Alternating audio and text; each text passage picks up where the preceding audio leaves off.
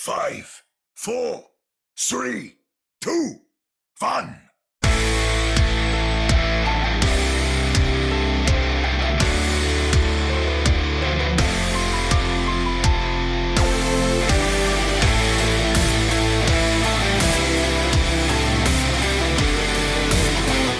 Welcome to another episode of the Ready Set Pwn podcast, your premier podcast to do with the Toronto Defiant and the Vancouver Titans. I am Chris at Lightforce, coming to you virtually as I always do, with a voice as I always bring, and a headache that has shown up today of all days, the day we were going to record. And let me tell you, Omni, who is here with me as always, I can feel my heart beating through my ears.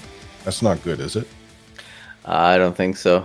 I guess the heat wave is uh, creeping up on you. Well, and it's actually not that bad today. It hasn't been bad this It's week. gotten a little bit better, right? But yeah, I just I, you know, I'm I'm I'm gonna say it, and there's gonna be people upset. I kind of wish that summer was over. Get me some of that crisp fall air. I, I could I could deal with it. But uh, uh, speaking of things being over, the Vancouver Titan season is. Did I? Is that a spoiler alert? Like I'd have to presume people would know by now. Yeah, I think I think it's it's a good time to rip off that band-aid in case you were like hiding under a rock, avoiding that particular type of news.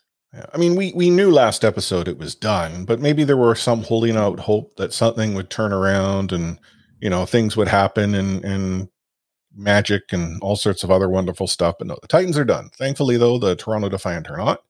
Um, the Defiant actually had a heck of a run over the course of the weekend, which we'll get God, into. when we decided to do like uh, two teams, I didn't think we are gonna have to watch like fifty-five games a week.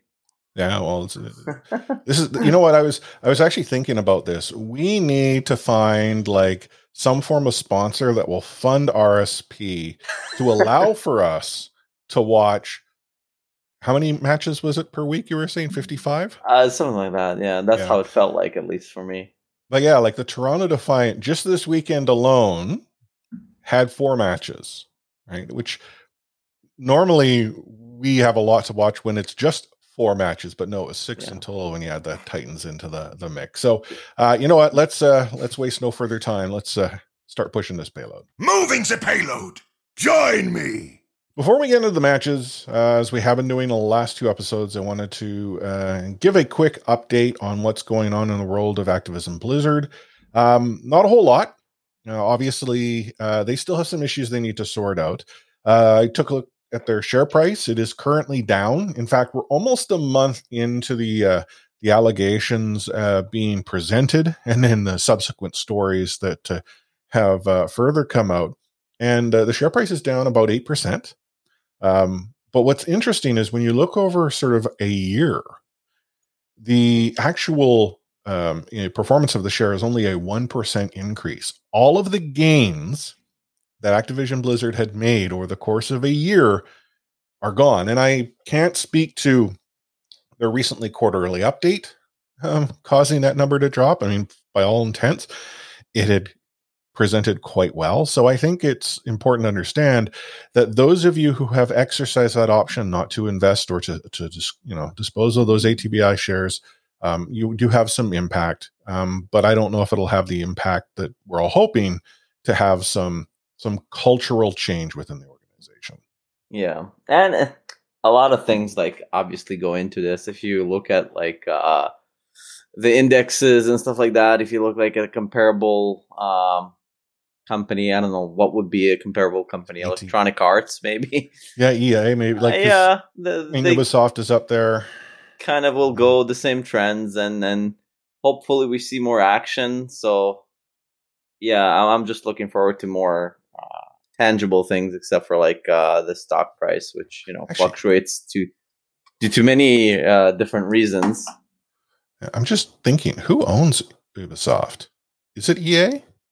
no ubisoft is still on its own they had like this big rally cry of i think vivendi was in the market to like uh aggressively buy them out but they kind of avoided that i think Okay. Yeah, I mean, it's I, like Vivendi used to Blizzard. Yeah. Um, like I mean, something. Yeah, there's. It's hard hard to keep track of the the gaming industry. Uh, Jason Schreier has written actually a couple great books, and I've talked about them on uh, on the show before. That gets into it a little bit, but uh, I mean, as it stands, you're right. I think within the industry or the um, the the index, you know, their the performance that we're seeing from ATVI Yeah. is um, maybe not as indicative of what's going on. Yeah. Um, I just checked Ubisoft and they lost 26% this year. yeah. So okay. So ATVI is still a safe share, even though they are yeah. Yeah. You know what? It- it- ultimately, if change comes to this organization, if they be are, become a better company, one that that instills trust in a workforce, that you won't be assaulted or harassed Yep. Simply for showing up for work, that's good. But I, I have not seen from our end any tangible difference um, from from the, the blizzard of a month ago Right. outside of a few people. Uh, Jesse McCree, who is a developer, is no longer with the organization.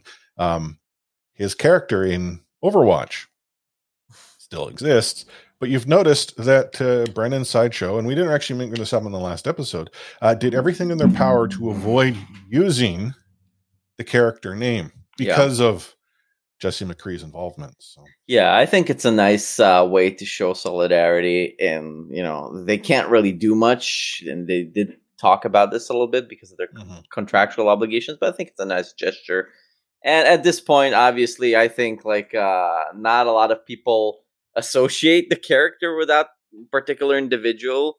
And I, I don't know if uh, he should be rema- renamed in, in any way. Just like I like that the original guy, right? He's out of, of Blizzard, and hopefully, uh, well, his other- character is being like taken out of World of Warcraft. uh, yeah, that's a little bit different. Alex maybe Allison that's like uh, I don't know, like because when when you think of World of Warcraft, uh, the name has more weight or more association with with uh, with the guy himself. As to Overwatch, that particular character, if you if you'll do like a, a a survey, I don't think like most people. Well, before this uh, thing kind of blew up, nobody knew he was like Mhm. named after a, an employee. That is true. I didn't. I- I'll be the first Me to admit. neither. Anyhow, um, beyond that, obviously, we'll continue to talk about this issue for as long as it remains an issue, and we'll provide you all of the updates that uh, that we can, plus all of obviously the uh, op-ed that we uh, uh, tie to it. Uh, but let's talk a little bit about the final weekend of the Overwatch League regular season. Uh, it had implications as to how teams would perform into the Countdown Cup. The Vancouver Titans had a slim chance of potentially finding themselves uh, into the Countdown Cup playoffs. The Toronto Defiant were in a much better position, and as we suggested, had a real shot of finding themselves booking tickets to Hawaii, presuming they would have actually been able to get to the uh, Aloha Isle. But uh, let's first kick off things by talking about their match against the Paris Eternal. You and I both had said this is a, a match for Toronto to win. It, it Yeah. you know, it we thought it might be a little bit tougher because of how Paris has been performing, but I think we were very confident Toronto is going to take this. I'm going to talk about the score first. It's 3 2. But if you only watch the first two maps, you might be shocked that it was 3 2 Toronto. Yeah, um, uh, Paris came to play, and I think it was uh, more than anything a clash of styles. Uh, both teams couldn't have played like more different styles if they if they even tried, and we saw that right from the get go uh, in the first maps where Paris always preferred to go, and I think it goes back to like uh, the old days of of, of um, you know European contenders where, where they like the bulkier comps a little bit more. And I think in Oasis and University, for example, their bunker comp when they were playing, you know, the Torb Orisa, uh, Aspire was uh, neutralized very well there because you know the turret. Its its biggest achievement is not missing those shots on on characters like uh, Tracer, Doomfist, and whatnot. And and I feel like that was the the edge for them in a, in especially the university stage. Uh, Gardens, it looked a little bit better. Um, they went. Toronto did go for the Hisu on Sombra, and we had the Bull D.Va, and it worked a little bit better because you have more mobility and you're not like uh, bound to just walk in front of that bunker. And then Aspire could operate because of that a little bit better. And Michelle, I felt, was so good on on D.Va uh, in, in those D.Va Ball combos. The focus fire was uh, much better.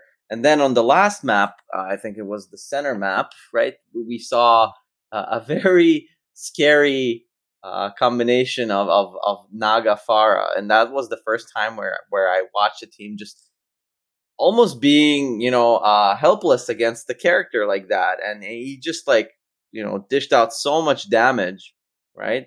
And, and it was a competitive map. Uh, Tracer and Sombra damage is not enough to like reach him in the sky, but somehow Toronto came back. I think they had more grit and, and heroics from Hisu, especially in that map, and, and they looked a little bit better at the end of, of Oasis.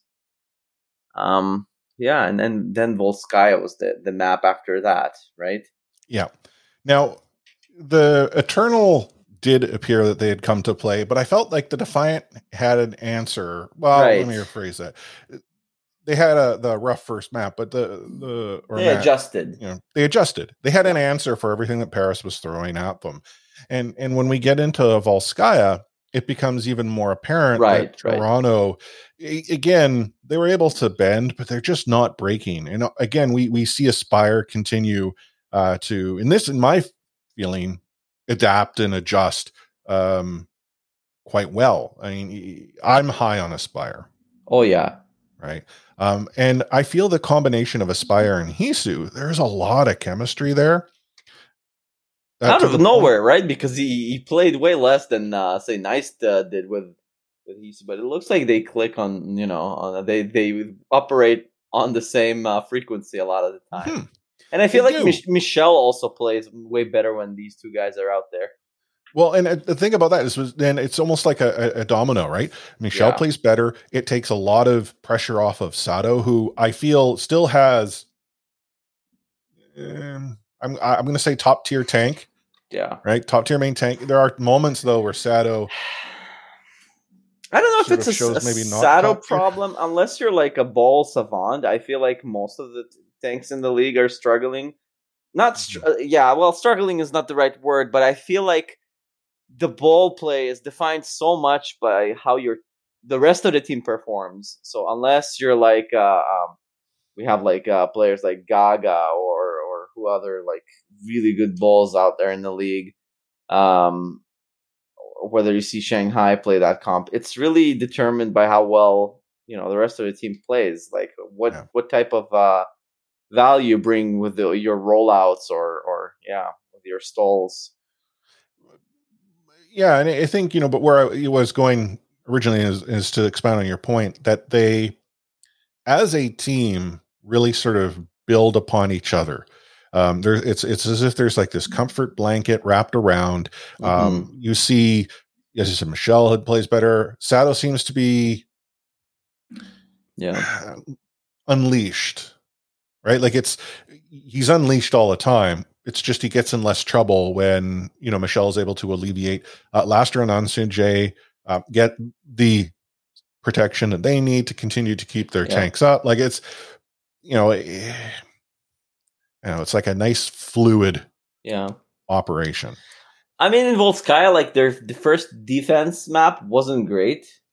I think like Paris got the the second point really really quick. I think they had like over four minutes or almost four minutes on the clock. But then we saw when they went on attack, uh, a look that we will see happen again and again in uh, subsequent games or maps uh, with the Hanzo, and I really like that adjustment. So when you have that Orisa bunker, you want something to break that shield, and I feel like uh, uh, Hanzo was uh, looking uh, uh, very good on that attack. And, and Aspire, he gets like to freelance a little bit, and he he got a pick there. And I think then Torb fell to Hisu because they had to like readjust their positions.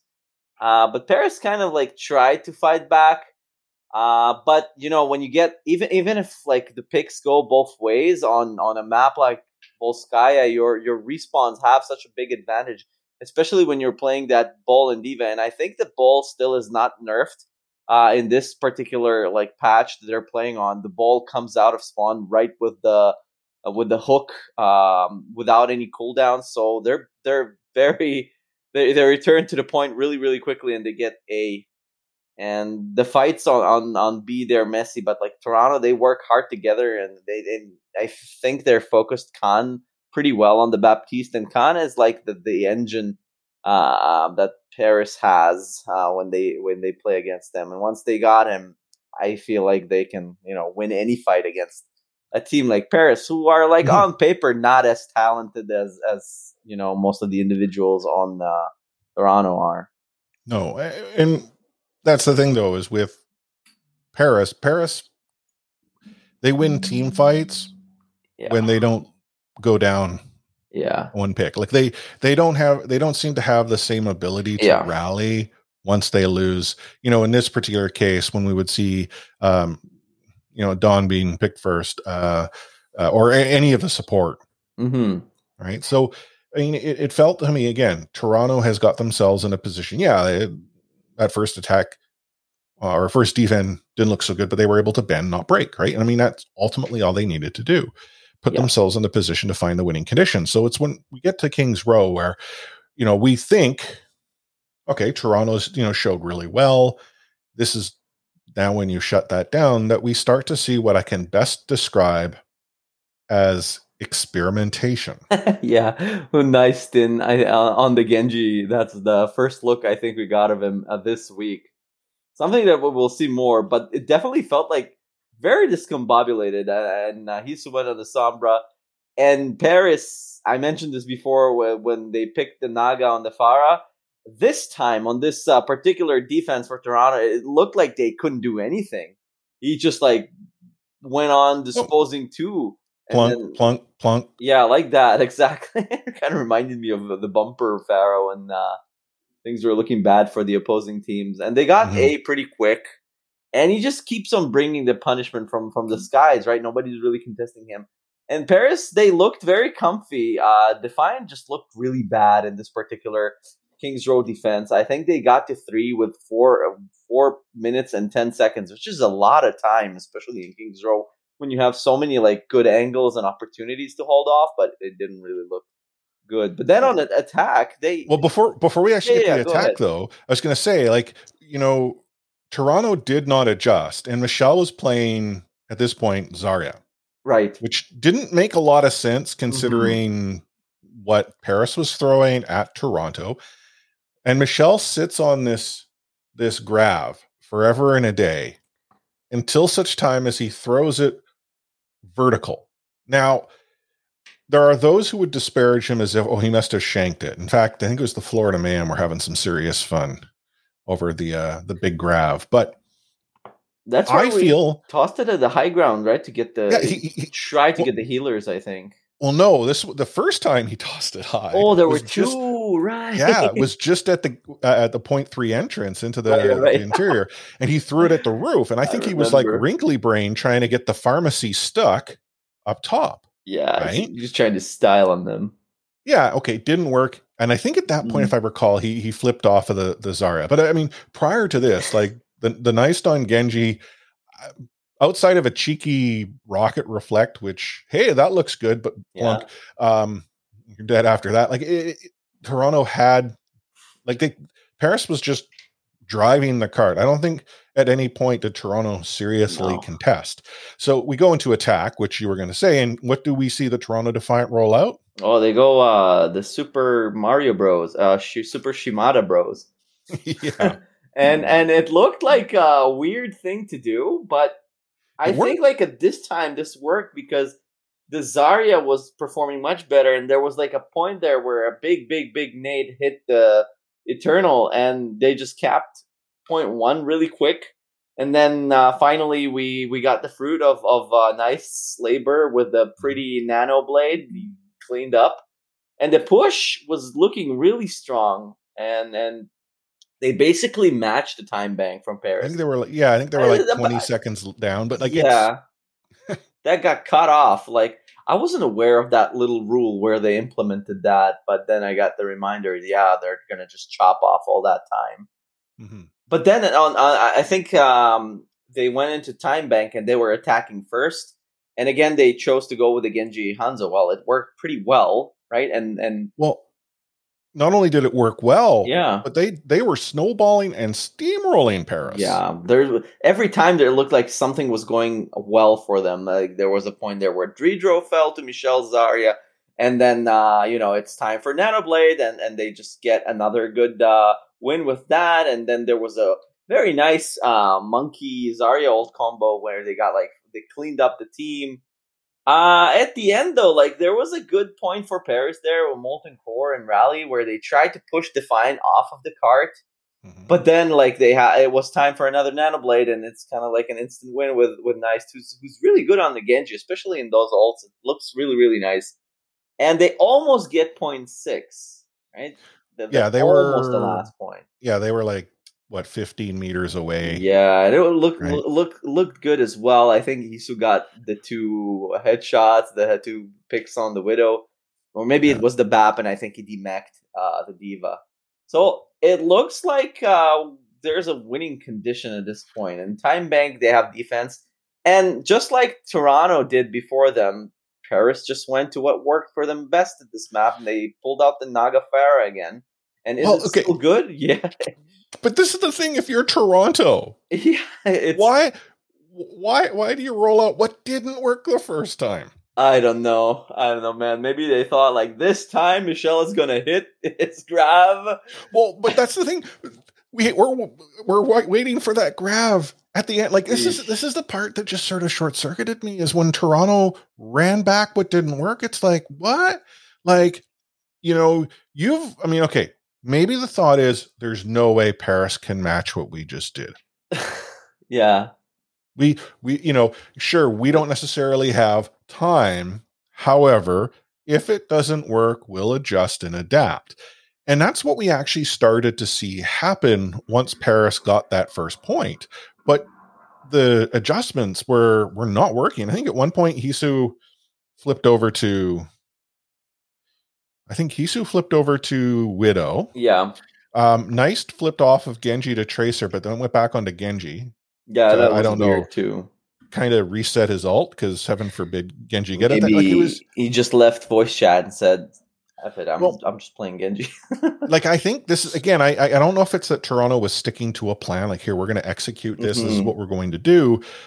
But it, it, I was shocked to see them run back what did not work and did not work at all. Like it wasn't like the that that defensive setup saw any success the first time around. Mhm. Yet despite that, despite that, Toronto had a number of opportunities where they were able to slow Paris's progression down, but started to almost make mistakes. And I mean, this gets to the second grav that Michelle held on forever. And yeah, this is where, yeah, he's trying to maybe get the healers. Maybe he's trying to throw a wrinkly brain grav up top to pull I looked at it. Paris Eternal Yeah. I looked at it payload? twice, and it looked like he should have gotten at least like the mercy there, but he kind of missed it. It looked very close, very Yeah. close. But And obviously, Paris- a risky play could have gone for a safer uh, grav. certainly. I mean, and like, it may not like it, the, may, the result might have been the same. It's just, I guess, you know, if you were to consider if he goes and gets the wrinkly brain grav, Hmm. it all works out, you know, go big or go home. Yeah, and we're all in this like case. Failing his uh, prowess and talent. Yeah. But uh, Paris takes King's Row. And suddenly, Paris is like, oh, I, you know, I think I, I like this a little bit.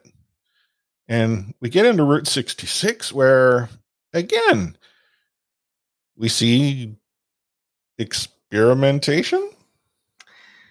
yeah, I, the tra- Sombra Tracer doesn't sound like experimentation, but when you consider that it's Neist on the Tracer and not Well, that- Spire, that's like the the weird thing. Well, no, and that's the thing. To the me, entire time, Odd.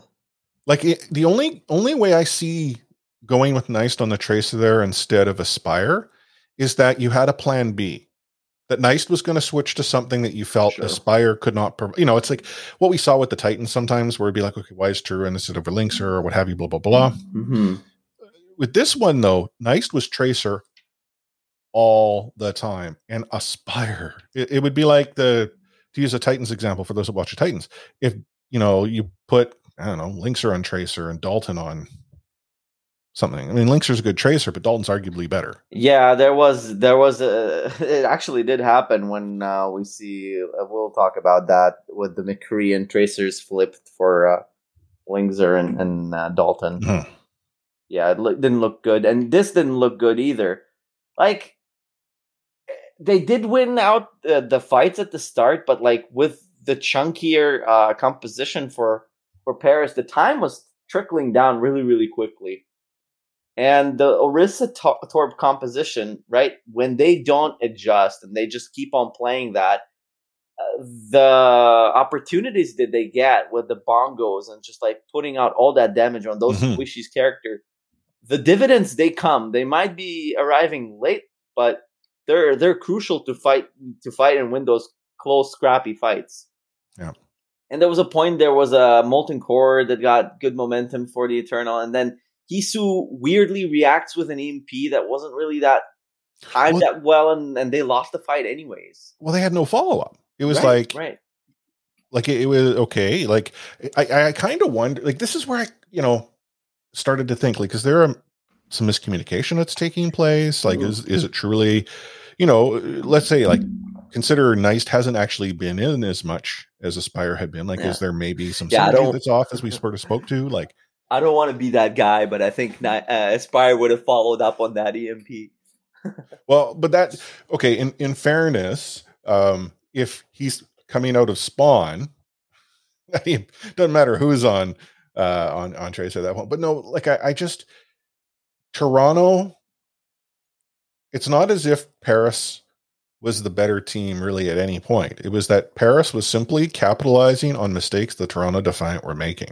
It was like an attrition uh, style of and fight it, for them, yeah. Yeah, and I, mean, you know, and if you think about that, that's actually not bad because you can fix mistakes, right? Like that's that's a that's an element that you can adjust to. And if Toronto makes few mistakes, we're not obviously in map four going into map 5 hmm Yeah. And when we get into Nepal, Aspire comes back in. Based on the response in, in Defiant Chord, um, praise be to Aspire. um, not to suggest that there were people who were were hard on Neist. I mean, it's not the case. It's just that you know the the Route 66, I think, a hero comp was what was creating the most question marks because of the tracer play that we were seeing from yeah. Neist. It's it's hard it, to argue with the results. No, but like you know if he had, if he if he was on Genji the entire time, I don't think people would have actually been as mm-hmm. as concerned, right? Oh, yeah. It's just yeah. you know we see Aspire's hero being played by someone else. And again, maybe it's experimentation. Maybe it's you know like how we see in the traditional sports leagues where you've got your playoff position sort of locked in. You're gonna you know rest your bench or you know. Although there was uh, that funny point, I think at the end of of uh, Route 66, where I believe uh, Naga and Neist just left voice chat and both went to play one v one Genji. Yeah. Sorry for going back to the previous map. I just thought to no. mention that. Um, but we go into Nepal and Toronto decides that well they're going to stop things right like they they come out and yeah. Well, I'd say slam the door shut. They can actually kill the Pharah. Nice. Right? But but the thing is is that again, Toronto makes mistakes. Mm-hmm. Paris seems to find a way to get their foot in the door. And I'm thinking, oh my God, did they did they potentially put themselves in a position where they're actually going to see a reverse sweep? Oh, like it, it was close. It wasn't. I mean, village reverse sweep, but yeah, uh, well, not the reverse sweep, but the village. Village was good for for uh, Toronto, and there was like this one highlight play that I want to call out where uh, Sato went primal and he juggled, you know, the mercy away from from Naga, and he separated Dridro, and then Michelle follows up and gets the pick onto her. And then in Sanctum, I think Sanctum was the second one, right?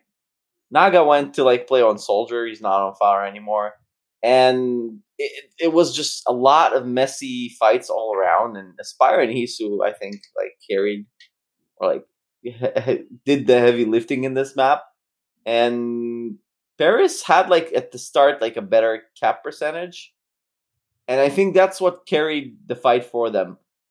Once they started to believe, hey, we're in this, Onigod came to play, and his his, his uh his friends also s- stepped up, and and these maps are so unpredictable. The control maps, like things can go wrong really really fast, and then you know you're one and one, it's uh, the third map of of uh, game, uh, map five, like you said, and Shrine. What do you think about Shrine? What what was the difference? Well, I'm again. I'm going to suggest it was Aspire clutching up, and as well, Lastro Lastro, yeah, I think outplayed Con. Right? I mean, he like, played really well there. and I think you know, for me, we saw we saw individual players on Toronto step up in a way that we had not seen to this point. It's there are times when, as a team, you need to function as sort of the the team compact, Yeah, but then also there are times when you need players to step up. And and we saw that from Toronto. I, you know, Paris was playing with house money. I think in in in, in what we saw to Paris was we're going to go in, we're going to do what we've been doing. If Toronto makes a mistake, we'll take advantage of it. We're not going to get mentally boomed here. Whereas the Toronto Defiant, we're probably in a position of a little bit of sweat on the brow. sure. Yeah, I agree.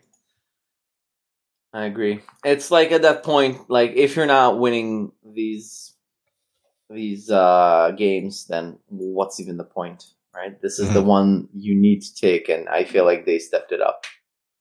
But ultimately, Toronto Defiant win 3 2. And when you look at the standings, a dub is a dub is a dub. It doesn't really matter how you got the dub. So that takes us into the next match San Francisco Shock taking on the Vancouver Titans. And um, was it close? Uh I I I'd give the Titans the credit that it wasn't the worst uh sweep I, I had seen. Well, I okay. When we think back to the previous Titan Mhm. Shock match, like that one felt close to me. The Titans came to play. They gave the Shock everything the Shock could take, and I I think collectively, Titans fans were like, "Oh man, yeah, this is Mhm. this is good. We need to see more of this." This match was more of the Shock are just getting past the Vancouver. Titans, and the Vancouver Titans were hopefully um, going to win a team fight or two. I mean, I that also- was the plan. Yeah, and I also think that the shock back then and the shock now are uh, they're they're in a much better spot right now. I feel like as the season comes to uh, closer to the final playoffs, that they they are finally removing those sandbags Mhm. and they're they're looking much better. And there was some experimentation, shall we call it, from the shock uh, in this match, but What? it What- was you know what- it was what decent. experimentation? I mean, you see the Smurf playing the Rein a little bit. You see, uh, Was there super experimentation? was there? I don't remember. Maybe. Well, see, I I see my notes. I'm looking at Oasis. Well, Linkzr on the Sombra, on Bowl. Smurf was on the Rein here, so maybe the experimentation is not playing him on the Rein. But man, when you see it, it, in this uh, map, I just wrote that Anson McCree is just a cheat code. Like it's obviously when you're looking at him playing um, the Widow, we all remember the highlights like bang, bang, a pick Mhm. after pick. But also when you like focus on his, you know, uh, accuracy on McCree, it's not fair. Even though it's like not every shot is is a kill, but dude, the the, the health is like just dropping. And yeah, Shock secured a point off of his heroics at the start. And Vancouver, they need to invest a lot to recap. I think the recap at like 70% for San Francisco Shock. And they had like a rally and they had a, a bunch of things. And the fights were scrappy and it goes both ways. But Shock at that point felt like, you know, they It was a they- matter of time. better. Right. Yeah, right. Like they all they all they were doing was taking their time, building up the alt economy, Yeah. you know, and looking to evict the Vancouver Titans from the point that they have decided they own. Yeah, and and and in Gardens we saw the biggest, like uh, uh, you know, the biggest evidence of a team not being up to par or, or winning a fight is when you get the first pick and you still get nothing. Right? There was a point Mhm. where Linkzr g- gets Twilight, but San Francisco they they're like you know they brush it off. No, it's just a flesh wound, right? And they just get both of our tanks and and uh and FRD on Zarya was was kind of weird in this map. I don't know. Dalton falls to Deadeye there, and without him, there's no, there's absolutely no win condition against the Shock. I feel like he he's the one who might pop off in a fight or two or three. And when he dies, there's no chance. And it was like, you know, 1 0 for easy 1 0 for the shock. And at that point, I thought, like, well, there's not a lot of hope. But, you know, in Volskaya, maybe things were a little bit better. I, I don't know. Were they better? Um, I, I don't know how you could Yeah, consider the. you know what? better, I'll, I'll, considering the bank that Shock got. I'll, I'll give him the credit that Shock had probably one of the best stalls I've ever seen. Yeah, right. On on our defense, they just got like you know uh, a crazy time. Somehow that time wasn't a top five time. Wasn't a top five uh, top uh, five uh, record Like they, for the. It was they had weird. five ten left on Yeah, the and it clock. was still not good enough. It's crazy, man. Well, like, Violet and Twilight is just not fair on the same team. We had like at the start uh them playing FD God, but I think FD FD God is not going to see a lot of playtime going forward.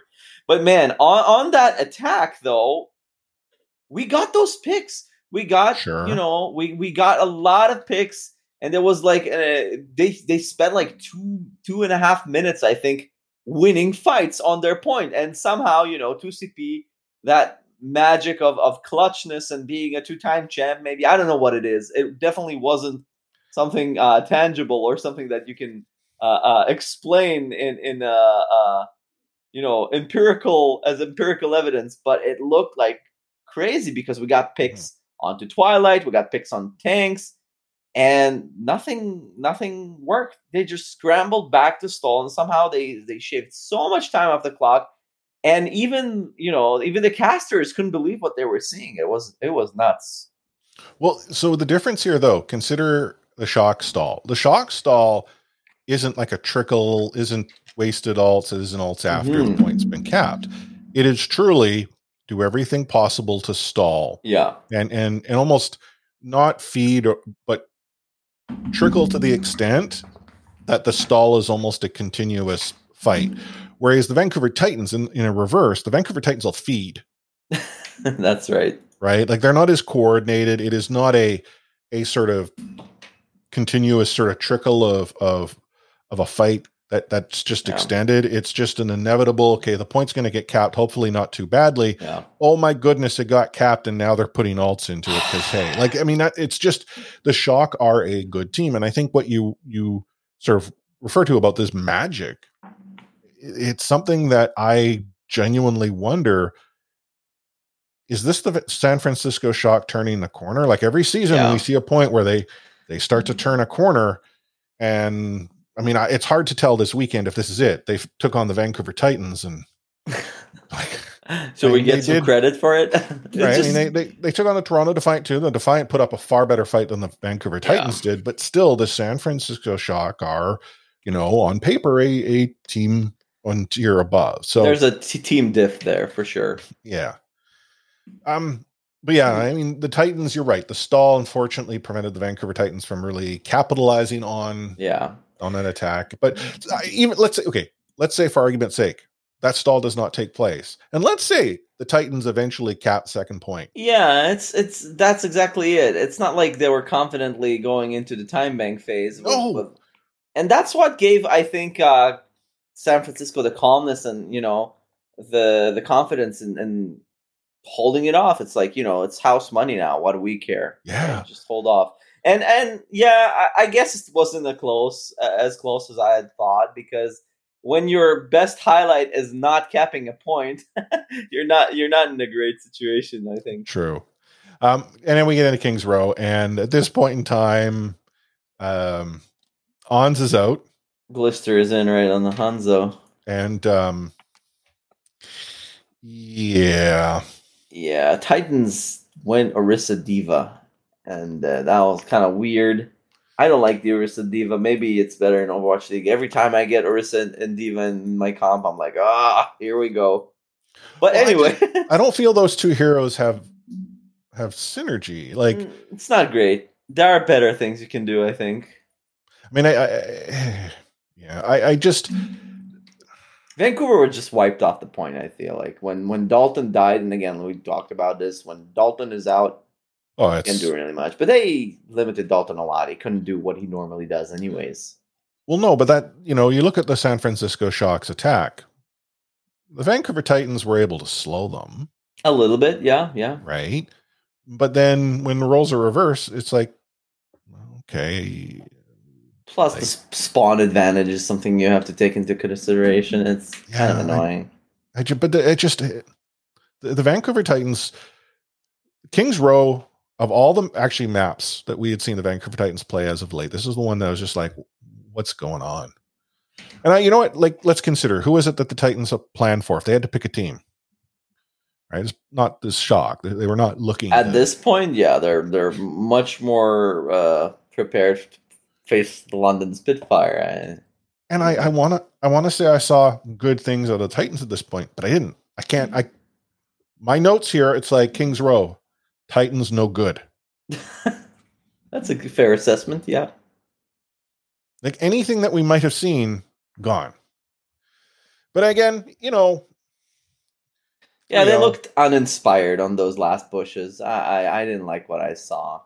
Yeah. And that- uh, yeah, th- there was super a little bit there uh, to funk it up, maybe. But Vancouver never really capitalized. Even when Dalton got him a couple of times, it didn't really look Yeah. all at all like they believed in in what they were doing. no. I- I think we've said this before. The Vancouver Titans are a collection of pieces that have been sort of put together. The problem is they don't seem to form a cohesive unit. And It some like pieces Whoop, are not as good as others. I, I'd say Sure. point. It's fair to say. Whereas, like when we talk about the Toronto Defiant, the Toronto Defiant, we, we we talk about cohesion in a way that okay, we're not entirely sure this piece fit there, Mhm. right? Like it, it it's sort of one piece, and then there's okay, and it sort of pulls this way or that way, but we know like we can see what that might be. Whereas with the Titans, we're not entirely sure how the pieces are being put together. Sure. And when we go back, we rewind all the way back to what Justin was telling us when we spoke to him. He was talking about how, oh, you know, this is this is the crew that we put together, a lot of synergy, perform best in in in tryouts. Um my goodness, like it, it begs the question, like, is that all that was evaluated? Was like this player is good in a tryout? Like Yeah. were teams where they put together like I, there was this limited synergy. Now, arguably, okay, Changsik True in Korea on ping makes it a little more difficult. Obviously, True uh, not being here any further, and obviously Chang's not losing shred midseason, sure, but uh, the, Yeah. the team at the start wasn't necessarily any better than the team at the Yeah. end. there were teams that had to face like even greater challenges in constructing uh, the roster, like Paris Eternal, for example.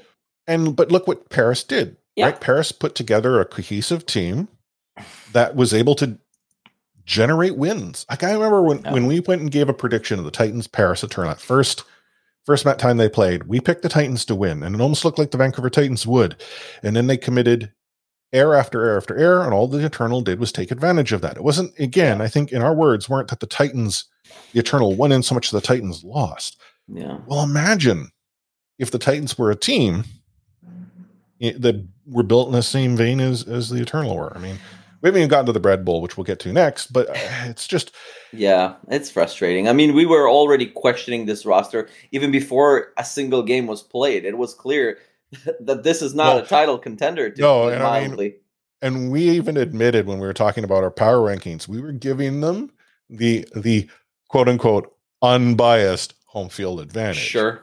Right? Like we were pumping their tires more than probably we should have been. And and it's not like we didn't know we were pumping tires, but Hmm. San Francisco Shock 3 0 the Titans. That means the Vancouver Titans are out of the Countdown Cup. They've got nothing more to play for other than pride. And against the team that they were ahead of in the standings going into the match, London Spitfire, the Bread Bowl. Honest to goodness, it's not a good thing when they name your match. I mean, it sounds better than the toilet bowl for sure. True. I, okay, fair enough. Fair enough. So it's like a kinder way to look at it for sure. But if there's one thing that I took away from these two teams playing, and it's the only time these two teams played, is it was entertaining because it was like it was two evenly matched Yeah. teams playing against each other. Like, I'll just say that I, I definitely agree that, and these uh, uh, two teams are ranked correctly in the standings. Okay, let's just leave it at that. the I, I, I, mean, I, it's difficult. Like, I want to talk about the bread bowl as being a great, like it, it was. It was entertaining. Like Yeah. it, it, was. I'm not going to take anything away with from it. Um, we saw both teams go toe to toe, and it was, it was, it was good. I mean, the Vancouver Titans hosted their fan fest, which you were Sure. at, and yeah, and and there were breadsticks. Breadsticks were obtained with this match, and the code worked. This uh, people were buying breadsticks. You get bread. yeah, and you know when when the match started, Li Jiang Tower, and and even like when we lost a, a fight, you could hear the crowd like, "Oh, deflate," or when we want to fight or we want a map, like Hmm. the place was was you know very loud. People were cheering it. It's like, yeah, we know, but it it still feels nice to get an opportunity. I mean, the, the match against Boston obviously was great, but nobody expected anything out of it. So it was like, okay, we'll take it, right? It was a wonderful win, and exactly. That was more like the Boston uprising, where you know what's the answer to slow? More slow. yeah. And let's talk about the game a little bit. I, I we started in Market and Lijiang Tower, and this is something mm-hmm. that was fairly common in this fight. It looked like London for them. It's like the last stand, right? If we they might go down in history like the second uh, uh, uh, Shanghai Dragons from the first for the first uh, uh, season. So they had to win. So it looked like they had a, a game plan that was better, uh, you know, uh, executed, and they took out Rulf and and Fire. They were constantly hunting these two guys, and almost every fight they fell they fell fir- first, right? And then London compared to Vancouver had just better focus fire. Vancouver was like they were all over the place, not really sure what's going on, and and maybe part of it was because they were finally fighting against uh, a team that was at their level, so they were like confident and excited Mhm. about it. That they lost focus a little bit, and and they just felt at every moment that yeah, we got this. We can like win this without uh maybe uh sticking to a plan that well, and that kind of cost them uh the market uh, map. And then when they went to to tower, Teru went on Pharah, and it looked better than him playing on Soldier 76 before that, and the map was closer. But man, Fire with his weird mercy positioning this time was not not really good, and and it was a closer map. But at that point, like there was a EMP from Sparker at the last fight, and that just won them, and they're like boom, one up on the Vancouver Titans. And at that point, like everybody was very uh very frustrated uh, at the sports bar and even the pizza wa- was getting uh, a bit colder and and less tasty than Less- it was before Yeah, I mean, some pizzas do well cold. Um, individual pan Uh. pizzas generally not so much. Yeah maybe. That's right. That was the issue. Yeah. anubis started out a little bit better. Uh Teru and dalton definitely looked a little bit better. Shax was the biggest pr- pain in our butt and i think it that's what was uh the issue for the most most of the this game. But uh vancouver they held off in ot at one tick. There was a lot of scrappiness in that fight. I feel like anubis is where vancouver plays the best at least that's what my hazy memory tells me. I don't know if it really is uh you know if there's some factualness to to what i'm saying here but for some reason i feel like in anubis we have way more chances of, of getting a win. Well, I think Anubis is a map, and you, know, I could be very much wrong, but it, it feels to me like whether it's mm-hmm. recency bias or was, the Titans seem to know how to play that map. That's like the one map where it's Yeah. like there's there's there's confidence Yeah, to be had. that's what it feels like right? Yeah, and on attack like Shax was getting picks and and hadi followed up very well. And it looked like maybe we we might lose this one as well. And and Lon- london they had like good alt combos but then you get the the dalton moment where things Mhm. look dire and nothing works and he just pops off. He gets you know those those sticky bombs that get you bingo and get you uh, uh the breadsticks. And and and they get the first point. And then on second things still look not really good. And and like before Shax finds Rolf he kills Rolf but the rest of the Titans are on point and they do the work well. But again it's 2 CP so that respawn mechanic helps out London so there's a last minute push and Titans oh my god they were so close to losing this map too Dalton miraculously comes back, right? Even though he got picked the, fight before, and Mm-hmm. FRD comes back. He has this like, um, I think he gets uh, the BAP with his self destruct, and then Teru comes back and he has an EMP, and we only had to like get one tick, right? And it it saved our map, and it's one one. If the, if they ended up losing this, this would not have gone uh, like the distance. I think. Well, no, I I I genuinely believe Titans lose this map, they lose Blizzard World, Yeah, I agree. right? Because that like you consider what they did on Li Jiang and come out of, and then to run up against what was a strong defense, like uh, London wasn't wasn't cracking, and how mentally booming would it be to go down two Oof. nothing to the to the Spitfire at this point? That would Right? have been very bad. so Titans even it up one one. We're on the Blizzard World. Yeah, and, and Lin- comes in for Teru, which I comes in. actually, I I will admit I was kind of I surprised. was worried about it too. But you know what did change, and it was for the way better. Like Rule finally got to play as Zen, Mhm. and he obviously looks so much better on the Zen. And the fights, they're still super scrappy. This is the bread bowl for sure. There's a lot of crumbs in, in these fights. It was very close, but uh, finally, London they they you know they were held off. Uh, like they they get before. I think what they did they get point two or not on attack. At London. No, they hold No, us off no. before point two. And again, everybody in, in the sports bar were like, "Oh, you know, it was kind of deflating, and nobody wanted wanted to play trivia between the maps." But Yeah. eventually, you know, prizes were nice. So in defense, uh, Dalton puts on his uh, big boy pants on, and he carries a little bit.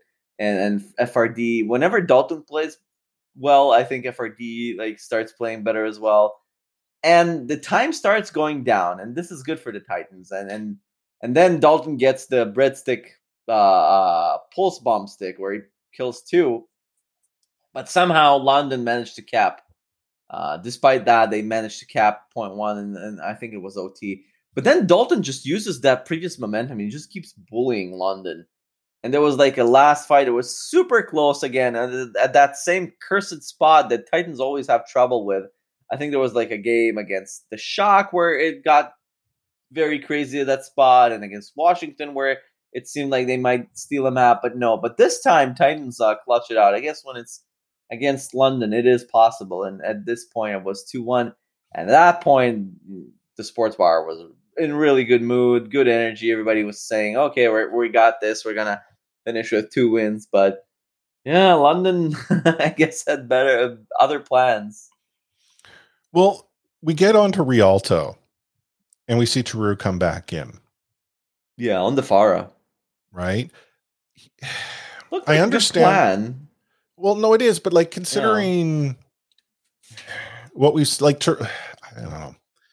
I I I feel having Linkzr on Rialto is the smarter play, considering what we are able to see out of Blizzard World. Um, not and it's not. This is not a like. I think Teru is a solid player, but I felt that Dalton was given flexibility on Blizzard World with Linkzr's involvement that he loses mm. when Teru comes back in and is on is in the sky, right? Like I I I truly feel that the Vancouver Titans, I mean again, they have a game plan, they stuck to it, they knew what they were doing. There's this is the comp we're going to run. But from where I sit, I genuinely wonder if that was the right decision. Yeah, hindsight, of course, is, is is weird like that, and you're like, oh well, we should have played um, played it differently. But the weirdest thing to me is like the first point was difficult, right? They got it slowly but steadily, and then when they went on that run between you know the bridge section and then went all the way through what I believe is probably the hardest part of Rialto. They went through the bridge, over the bridge, under that section, and they got to two pretty well. They won fights uh, pretty comfortably, but then at Mhm. point three, man, they just sucked all the momentum out of Vancouver. And Shax did his best, uh, like im- impression of Dalton. He had his own double stick, and nothing seemed to work. Like Vancouver were staggered, and was like, oh man, just back off and then and regroup, but they, they weren't able to. Maybe it was a point there where Vancouver were like, okay, we almost got it to three. We had like only I think 44 me- um, meters to go. Maybe they were confident that they would able be able to hold them off before that. And then You on know what, yeah, defense, That's the thing though- is maybe they were confident, yeah, but I, I don't I don't understand why a team like the Titans should have that level of confidence, yeah, right? Like I mean, it's and I'm the first one to say confidence is a hell of a drug, but uh, like I mean, the defense we we compare the Titans were rolling until they were not. yeah. The Spitfire were rolling. Roof on on Baptiste is not not a great look. Well, and I see this is And this is where I start to wonder. Like, you know, you're you raised the point with with uh, Blizzard where we have uh him on Zen. Like, why does it have to be Bap here? Change the comp to to play to the strength. Not sure. Like, I you can. I don't see why Zen does not work on Rialto. I don't know. Maybe it's beyond RSR or something like that, but apparently it isn't. Not like Bap was looking amazing at that point, but uh, I also thought that Changsik uh, looked a little bit better than Hadi on attack, but not on defense. Uh, he w- was really outplayed by Hadi for some reason. And the Genji pick for Teru, like he has those good blade moments, but Titans looked really lost on that defense. The blade was probably the, the best highlight from that map, but all the fights were so scrappy, and, it, it brings me back to what I felt um, the problem was in Lijiang Tower, where it seemed like no plan was the plan, and for some reason London were a little bit better in that situation, and two they got two really quick again, and and and it was the complete opposite of what we saw on on uh, the Titans attack, where they just all the momentum was lost after they had gotten point uh, the point two. But for London, it looked like oh they're just like starting to believe now, and they got two, and they started to to play out of their minds, and they reacted the other way around, right? And they got Well- two, and they clutch clutch out, and they just And that's nuts. despite the Titans now having significant spawn advantage. Right, right. And that was like very, very sad. And yeah, and it's it didn't bode well going into Oasis with that kind of performance, even though, you know, it, it is a, a a control map and anything is possible, but still, like, ugh. It was a negative uh there were negative vibes at the at the sports bar at that point. Yeah. Red And- Bull's tied two two. I don't really know why. Okay, yeah, it's it's the same problem here. Like in university, they should have went for the comfort picks, like like Shax and Sparker. They they played Tracer Cree, and Vancouver went for the Torbjorn, like the niche pick, and it's something that they didn't play that much in the past. Maybe that was the problem.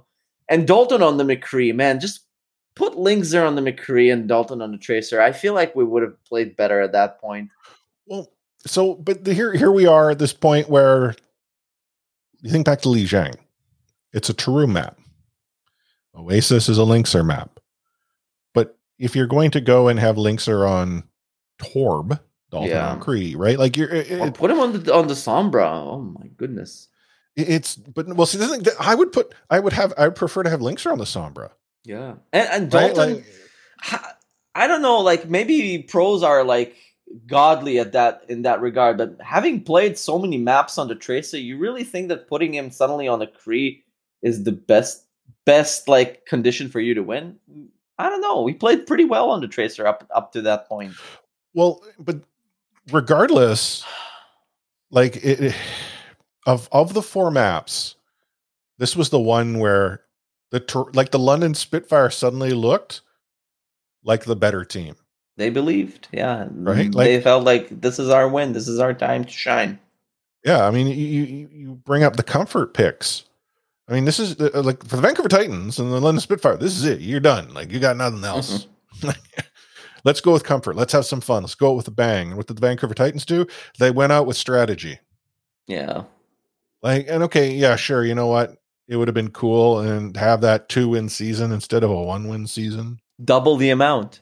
right? Like, I just, oh, I think you know this this map, map five of the Bread Bowl, is the epitome of how the Vancouver Titans season went.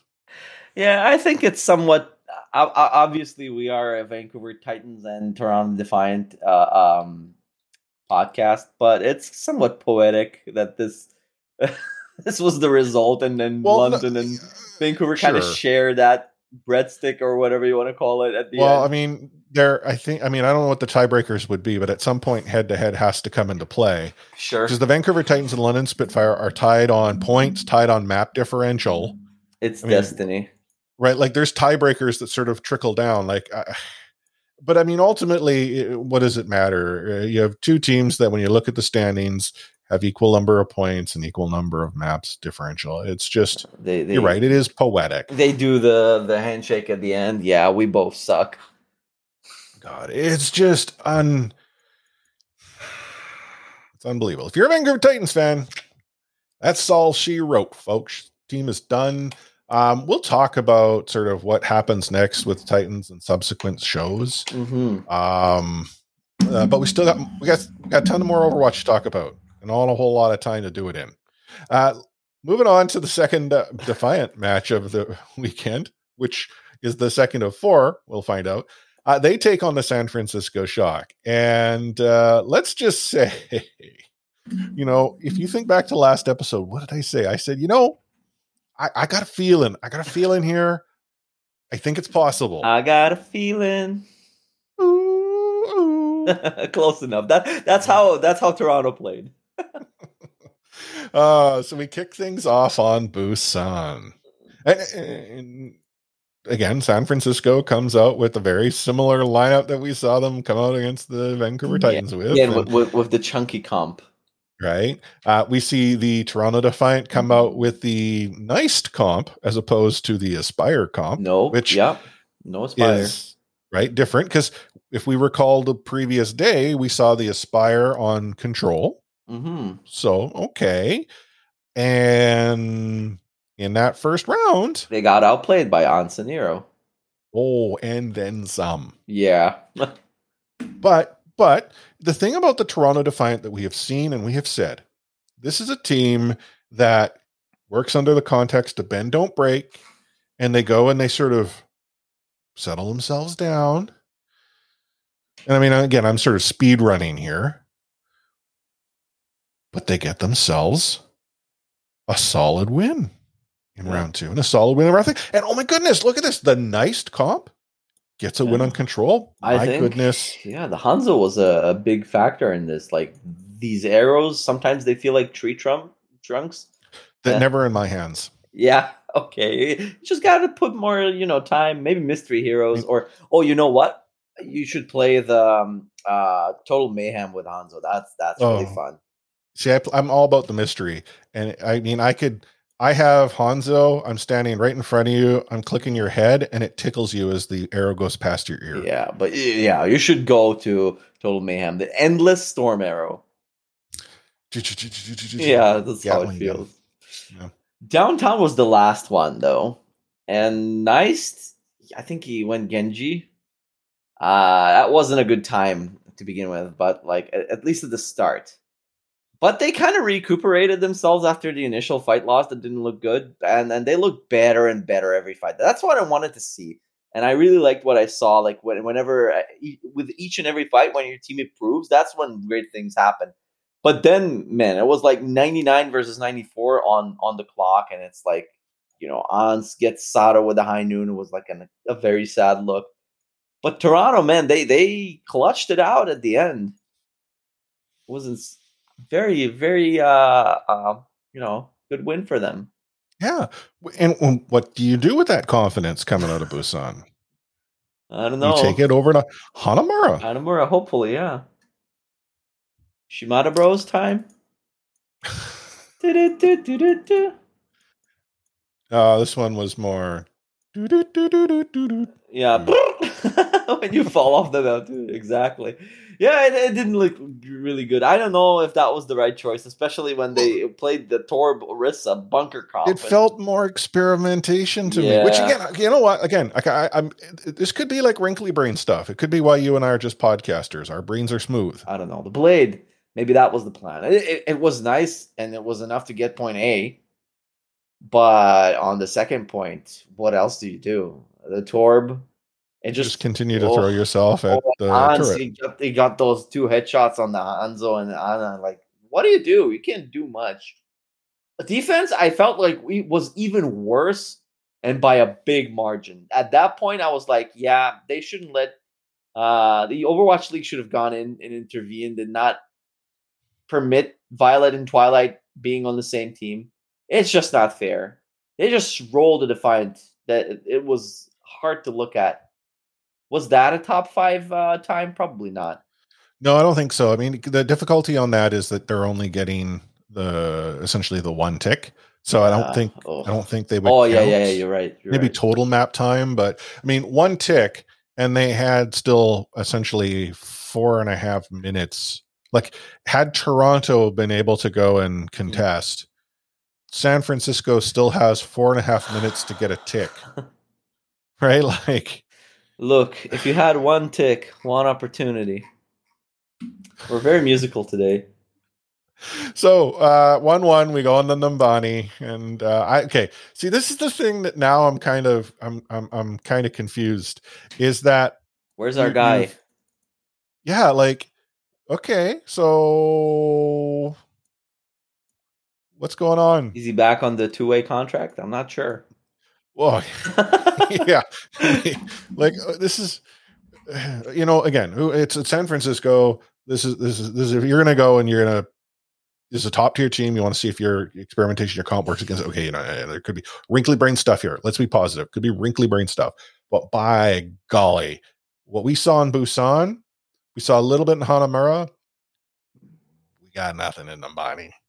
Yeah, Numbani went also to their bench players in Glister and Super. Um, well i mean super was in for hanamura too i mean glister's the one oh, who now right. swaps I- in for, it was for so quick that I, I even didn't notice it for the notes. Yeah, I mean, essentially, what San Francisco did was exactly what they did against the Vancouver Titans. It's just they had to do it in four maps and not Mhm, three. mhm. And the Toronto Defiant continued to throw the the nice comp. Maybe it's And it- the Pharah factor in here. I don't know. See, this is, and you know what? If it is, okay, fair. But I still feel there is value in alternatives to be had. Sure. Like, you know, it's,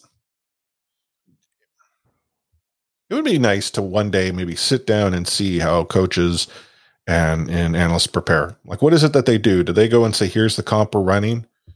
Does that, here are the options? They play. Do they have a con, you know, play, uh, conversation? r- much like in the sports bar, they play a rock paper rock scissors. paper scissors Yeah. yeah but um How about that? Uh, nearly uh, that back cap almost done by Troy. That was kind of cute. kind of cute Yeah, that would have been uh, very upsetting. oh i just He's You know, the Sa- Reaper on attack. That was uh, sacrificing Yeah. that mobility. Did we see? That's that's another question I had. Did we see Aspire play stuff outside of the Tracer at all? oh gosh you know what i I- i don't know off the top of my head i would have to look Yeah, back but i'm sure we have Like a definitely over ninety percent of the time on Tracer. oh he's yeah he's the tracer like Sure. if there's tracer it should be aspire like if you're playing tracer like eh, going back to the match against uh, paris where nice is playing tracer an entire map on route 66 and everyone's like what Yeah, that was the weird one. I guess the flexibility is the one thing you get with Nice that you can't get with Aspire. but we're not necessarily seeing the flexibility in action Yeah, you can barely touch your toes with that kind of flexibility. right? Like, and so if it's not gonna like, uh, you know, whatever, Numbani done, Rialto. No Aspire. I'm, I, you know, I'm, I'm, I'm sort of laughing. It's like when you know what it hurts so much, you start to laugh. Yeah, I mean, Nice Nothing what to played pretty well at the start then, but then Widow, um, sorry, not w- Widow, but they got Widow came in a bit later. But the alt usage from from um, San Francisco kind of got uh, got them the first point, and then they had the momentum, and there was a lot of messed up positioning at that point from Toronto. It kind of felt like they were out of breath, even though I don't know what out of clicks would be the equivalent in Overwatch. I'm not sure Yeah, uh, but it didn't really look good. Um, Orisa just kept on pushing that card all the way to three.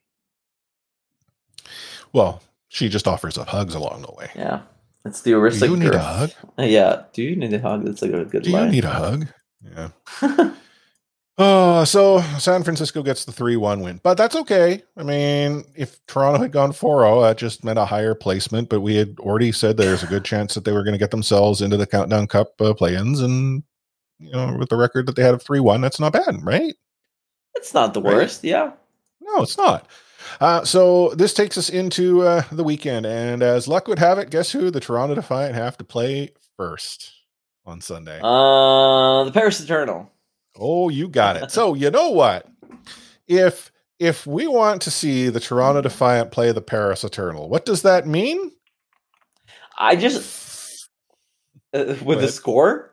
I was gonna say five maps. Yeah, I, I, I saw the score. I, I I'm afraid I didn't watch the map. Uh, the I, I this match. it, So yeah. I saw the score and I'm like, oh, I don't need to take notes. It's the same copy paste, same same story, right? Was it the same story? Uh, yes, not okay. So again, what what comp worked best on control the first time they played Paris? Spire. right. What comp? What comp did they bring out on Li Jiang? Uh, nice on the Genji.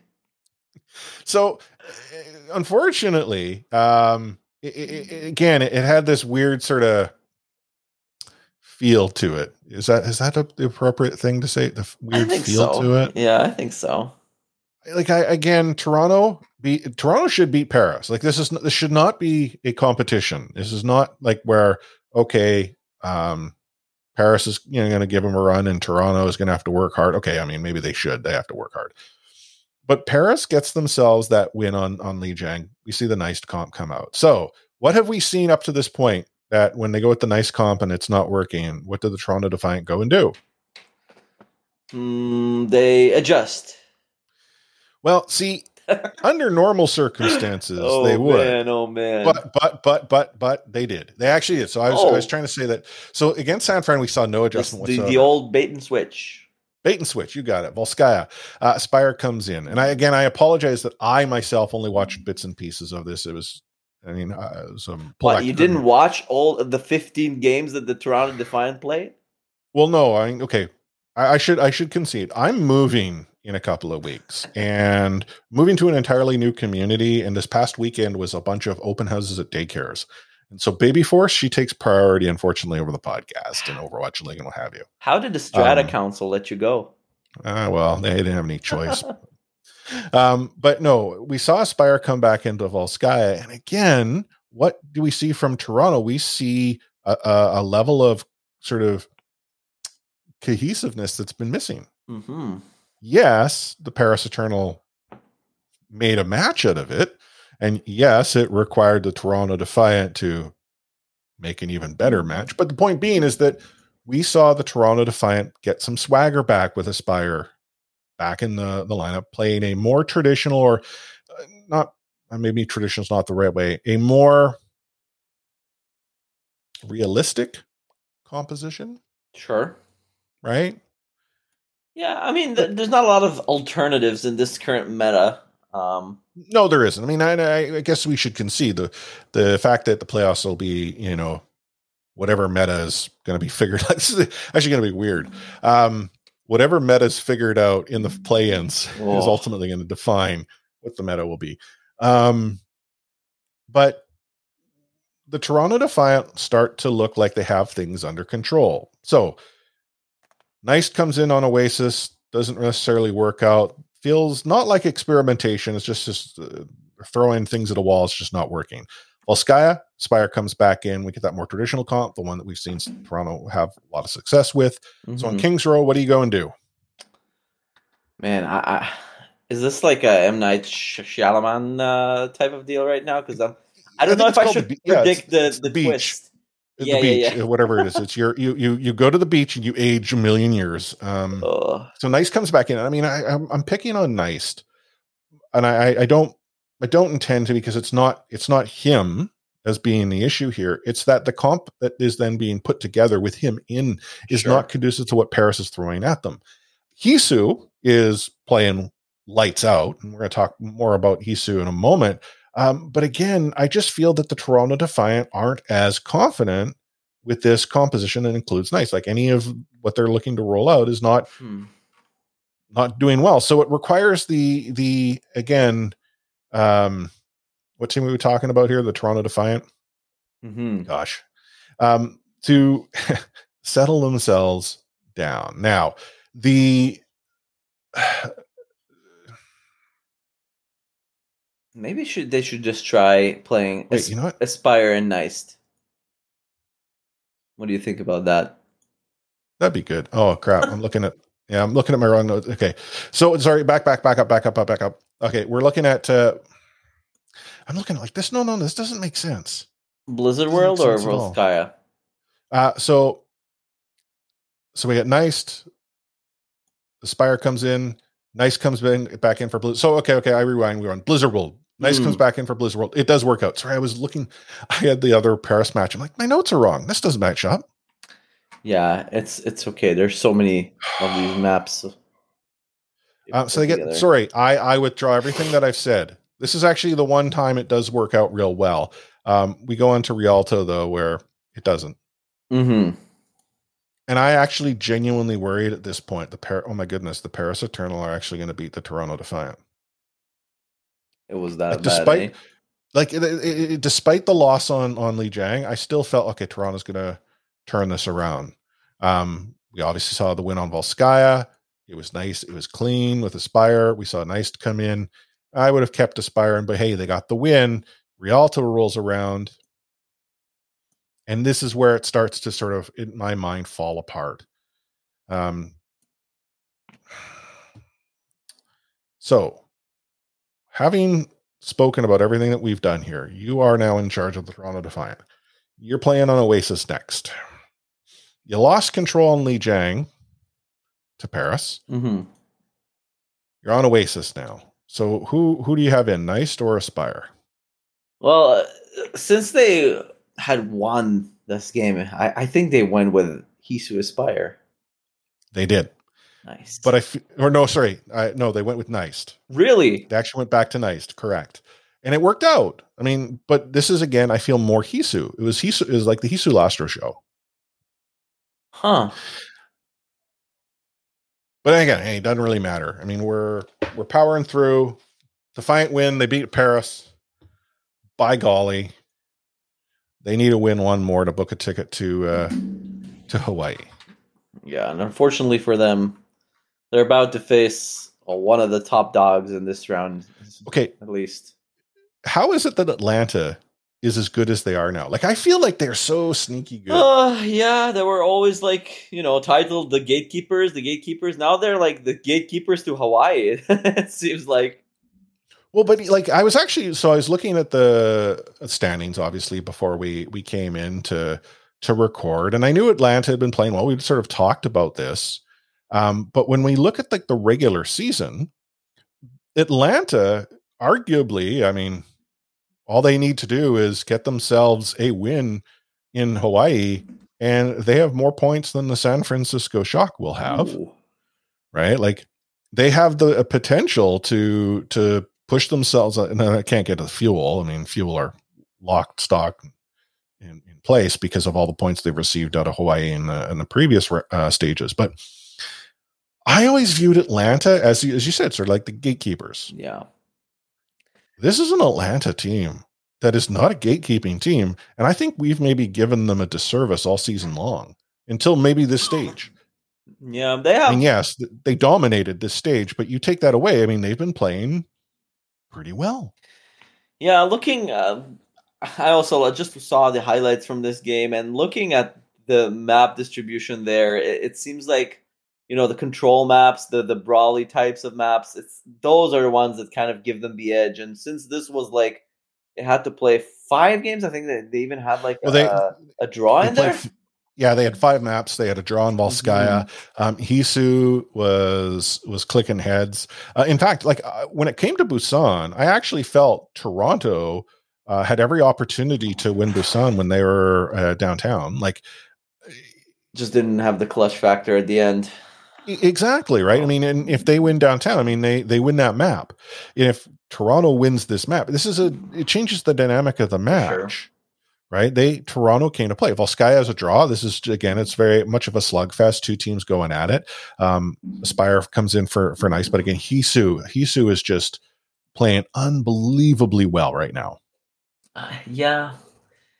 Toronto is uh, weird like that. They have all the ingredients, but a lot of the time, like you know, it comes out not not precisely as you'd anticipate it to go. Yeah. Maybe they're missing some key spice in that you know bowl. The thing, however, that we started to see Atlanta do more of in in regards to how they were approaching the Defiant um, is looking to drop uh, either one of Sato or two support. Mm-hmm. And on Kings Row, Spire stays in. He's who's clicking heads, but Atlanta is now. I don't say bullying the Defiant back line, but maybe harassing would be the, the best term. This disrupts the Toronto Defiant. And while, yes, we see these two teams go into, you know, uh, overtime, Atlanta sort of execution of their their plan was more effective than that of the Toronto Defiant. Mm-hmm. And I, I felt this carries into Route 66, despite the Defiant winning 66, which again, if we go back to Busan, if the Defiant had won that, the, the dynamic has changed significantly. But the Atlanta Reign are are arguably In control. harassing. Yeah, like I, I- Yeah, those You know, those uh, wha- uh, when when you have those maps like in Route 66 where you hold off that early, it might just be like uh you know a, a lightning in a bottle type of fight where you know you hold off even though maybe you shouldn't have had uh held off the, the team before they got the first checkpoint, but Yeah. yeah, it sometimes happens. but you know, when Toronto wins Route 66, I still feel Atlanta's in control. And when we get to Oasis, Yeah, it's something about Tor- Toronto is like it's it's the same reason why we see them go five maps against uh, a team like Paris.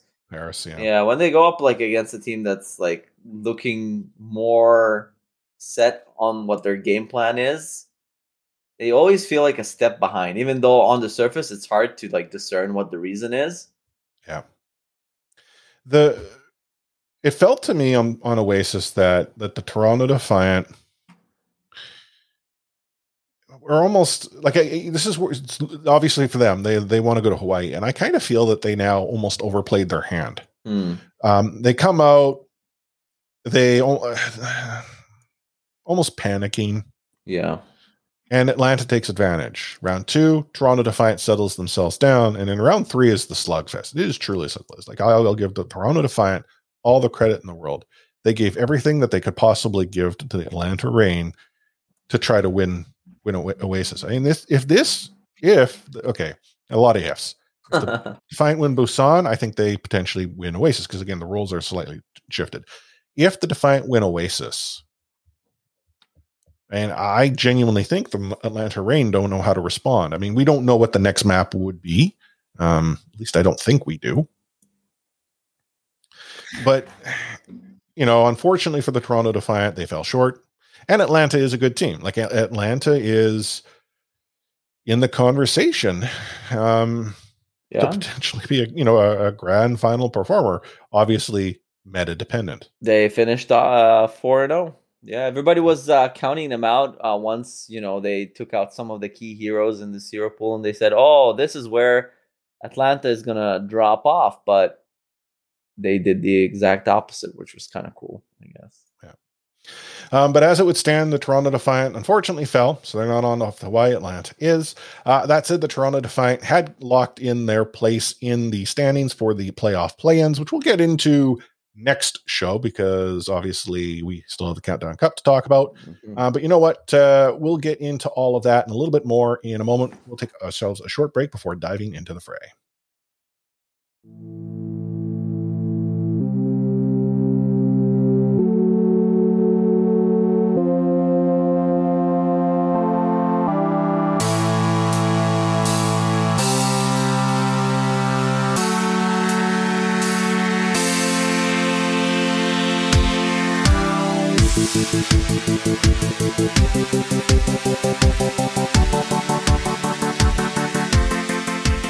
Back into the fray. So let's quickly talk about the uh, weekend that was. So, as we already know, the Toronto Defiant beat the Paris Eternal 3 2 in a tough match. Houston Outlaws beat the Florida Mayhem 3 1. That effectively ended the Florida Mayhem's opportunity to find themselves a way to the playoffs and locked the Boston Uprisings in place. Chengdu beat the Hangzhou Spark 3 1.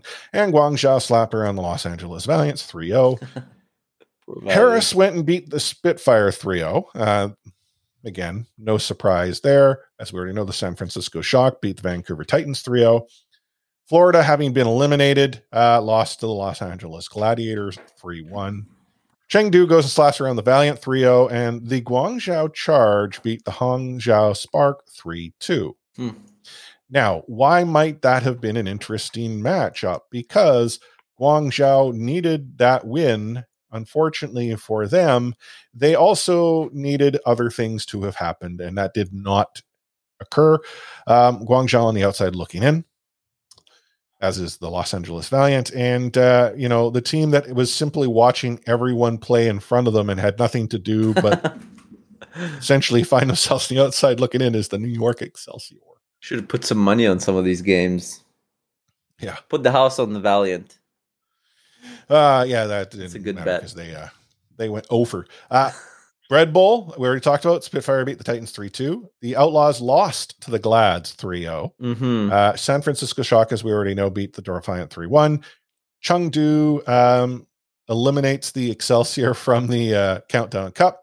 And that was really the only thing that the Excelsior had available to them to get themselves into the playoffs. The Seoul Dynasty beat the Philadelphia Fusion 3 1. Uh, the Toronto Defiant, as we already know, beat the Paris Eternal 3 2. The San Francisco Shock beat the Dallas Fuel 3 0. This is interesting because this means Dallas is not booking a ticket to Hawaii, and San Francisco could potentially find themselves on the way there. We've now seen very dominant wins from the San Francisco Shock. They start So to who's gonna- believe. Yeah. So who's who's going from uh, NA? Well, as we already know, the Atlanta Reign beat the Toronto Defiant 3 1, find themselves booking a ticket. And in probably the best match of the entire weekend, Yeah. the Los Angeles Gladiators beat this powerful San Francisco Shock team 3 2. Like there were some, there was some good Overwatch League action, but this was, I feel, you know, the match of the weekend. Again, based on the the little Mm. I saw on the Sunday. Yeah, I picked uh, one team correctly out of the two regions, unfortunately, but I did expect Yeah, the, the shock, but the, the the brackets didn't work out in my favor. Yeah, so I, I pulled an Omni. I forgot to pick. Oh well, happened to me last time. I picked Right, the like, I- Glads and the Shock and the Hunters and the Dragons, but yeah, See, I should have just gone and locked it in on when I was picking before the Yeah, start of the it's weekend. very annoying. It's it's just because you have to sort of lock it in before. Like anyhow, I didn't pick. Um, I, but I, I uh, blame the league for not like taking my thoughts into consideration, even though I didn't click.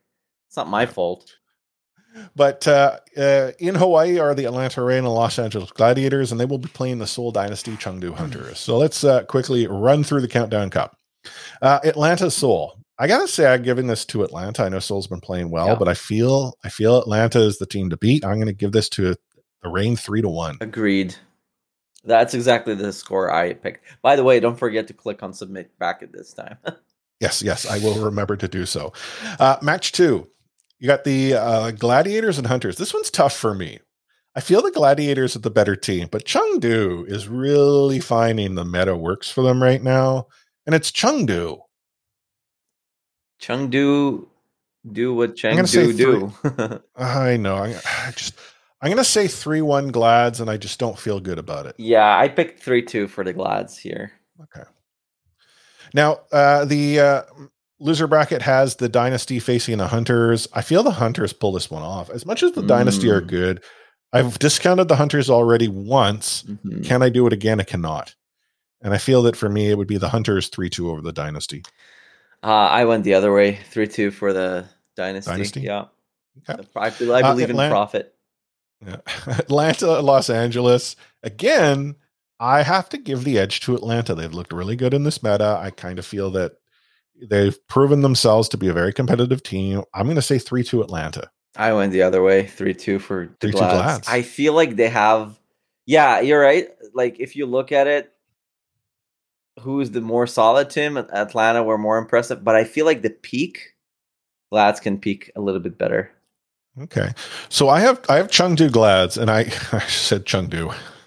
I said three three two Chengdu. Oh, in the elimination round two. Yeah, in elimination round two. Oh, I, I picked you Atlanta. have Seoul and Atlanta. Oh, yeah, I picked Atlanta to beat Dynasty 3-0. It's their rematch. And before I kind of had that notion in the previous uh, countdowns that like whenever there's a rematch, maybe the losing team comes back a little bit better, and it never happened. So clearly, since I picked it not to be the case, it's going to happen this time, and I'm going to be Yeah. screwed by my picks. Okay, so you have the Gladiators and Reign. Yep. And I have the uh, Reign and the Hunters. So the Reign aren't going to make the finals, eh? It's a it's a given. Well, okay. I had I, I had the Reign beating the Hunters. I had the Reign winning three one. I have the Glads beating the Reign four two. Wait, you you have uh the Reign I have- beating the okay. I said three one, but no, it's you're right. It's four. Um, I I I- I'll go with four two as well, but I have the Reign going through four two. I think you're you're uh you're a bit skewed because of you overestimating the the, the defiant. Hunters? No, the defiant. Right. Yeah, God, I'm just off my. I got a headache. I'm off my game. Is this season's still on? My goodness, what day is it? Don't know. yeah, but you might be you might have a perfect bracket for all we know. Yeah, who knows? Maybe I'll Yeah. get to get real big wins here. Um, but looking at the uh, RSP pickums, and again, if you uh, have been playing along all season, um, you'll have found that in the Countdown Cup and the RSP standings, uh, KOJ 357, Omni, you're tied 357. I don't know why it's given KOJ the points. 352 for Kevin Lou. Boo! I'm see, the system I'm is, like is, down. is you know somehow set up against me. Yeah. Um, but uh, if we look at the uh, the entire, uh, or sorry, that was the season. Yeah, yeah, yeah. Look at sort of countdown. Sorry, uh, KOJ eighty eight, you at eighty, Kevin Lou at seventy eight, I'm at seventy two. But yeah, for the season, it's it's a essentially a three dog fight. But anything could change. I mean, Countdown Cup could give me some major points. I just for the season. eh. Yeah. Hey, it's twice in a row that uh, KOG and me are like one and two. It's like you, you- maybe that should be the new host. Just bump me off, get KOJ on. Here. Uh, I don't know. I feel intimidated by him. He's uh, he's beat me twice now. I'd rather keep you on on here. Um, normally, I would say it's not too late to get in on the action, but frankly, I think it's too late to get on the action. Sure, there'll be playoffs, but it, it, it's it's going to be a tough fight. Um, if you're still interested in joining the RSP leaderboards, search for Ready Set Hey, on it's the all for fun. Uh, website. Yeah, yeah, yeah. Um, as far as uh, what's next, we have the Countdown Cup, then we have a weekend off, then we have the playoff play-ins, then we have the weekend off, then we have the playoffs, then we have a weekend off, and we have a grand final back and quick. forth, back and That forth, back quick. and forth. Yeah. Uh, playoff play-ins are single elimination. Uh, playoffs are double, and then grand finals single. Hmm. So there you have it. Uh, what else can we throw into this episode? Uh, you seen the new uh, Bastion skin? It's very nice. I'm unfortunately out out of uh tokens. Tokens? Yeah, because I got when they Oh, reopened the vault for the for the Oh, you, I- you cashed in. yeah, and then they come out with this wonderful pirate ship. Oh, I don't want to. Man, you should have been playing, you know, getting in on the uh, the Toronto Defiance, uh, you know, uh, fan appreciation weekend where they're throwing like, every day they're throwing tokens out on Twitter. I have. Uh, I'm unfortunate. I had a mom appreciation weekend. I couldn't join Uh, the Toronto Defiant appreciation weekend. and you didn't win any tokens at the Vancouver Titans Fan Fest. No, I, I had my computer off at home. Hopefully this weekend I'll have it like uh mining for tokens. See people mining for cryptocurrency. I I mine for You ma- mine for owl tokens. owl Well, tokens.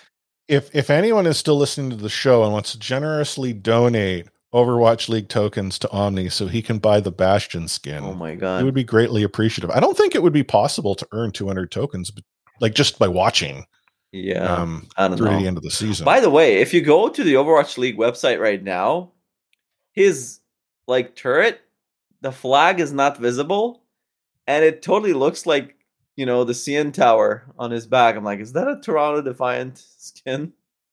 oh yeah, with the turret on the back. yeah, yeah, yeah.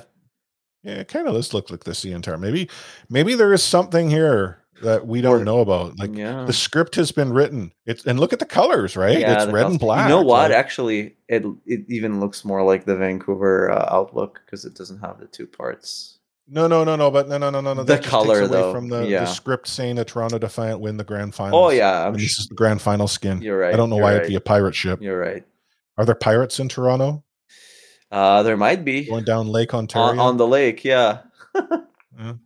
Lake pirates. Um, it is a sweet skin. I was playing Mystery Heroes, and we had three bastions, and of course, because obviously the skin just came out, yeah, it's great. um, everyone it. had it. We had three bastions on the payload. Just to, I swear it was moving faster because we had our sails. Yeah, Bastion. sword. i- i- he's one of the characters that it's really hard to mess up a skin for him. Great design. Oh, yeah. It's just it was it was really neat. In fact, the other team at one point, I swear, stopped. They were probably like screen capturing this this bastion pirate ship Can you blame them? floating along on Eichenwald. Yeah, it was it was fun. Oh, but here we are uh, at the end of a show. Again, uh, it's been a long season. Um, we have a few more weeks to go, and then the Overwatch League will be paused. Maybe Hmm, we don't know. I mean, I think we talked about it last show yeah. where there was the report that it might go on pause for longer than we're used to, but Wait until Overwatch 2 is out. Yeah, and I mean that's sort of like it makes sense. It like if you were to think, well, build up hype to a game, and now I should you know rephrase this. I'm not suggesting that the league shuts down. like people are like, oh, the league's going to shut down. It's dead. no, I don't think the league will shut down. I actually think what we might see is an actual season get delayed, but actual league play. Like there might be tournaments or things of that sort Maybe.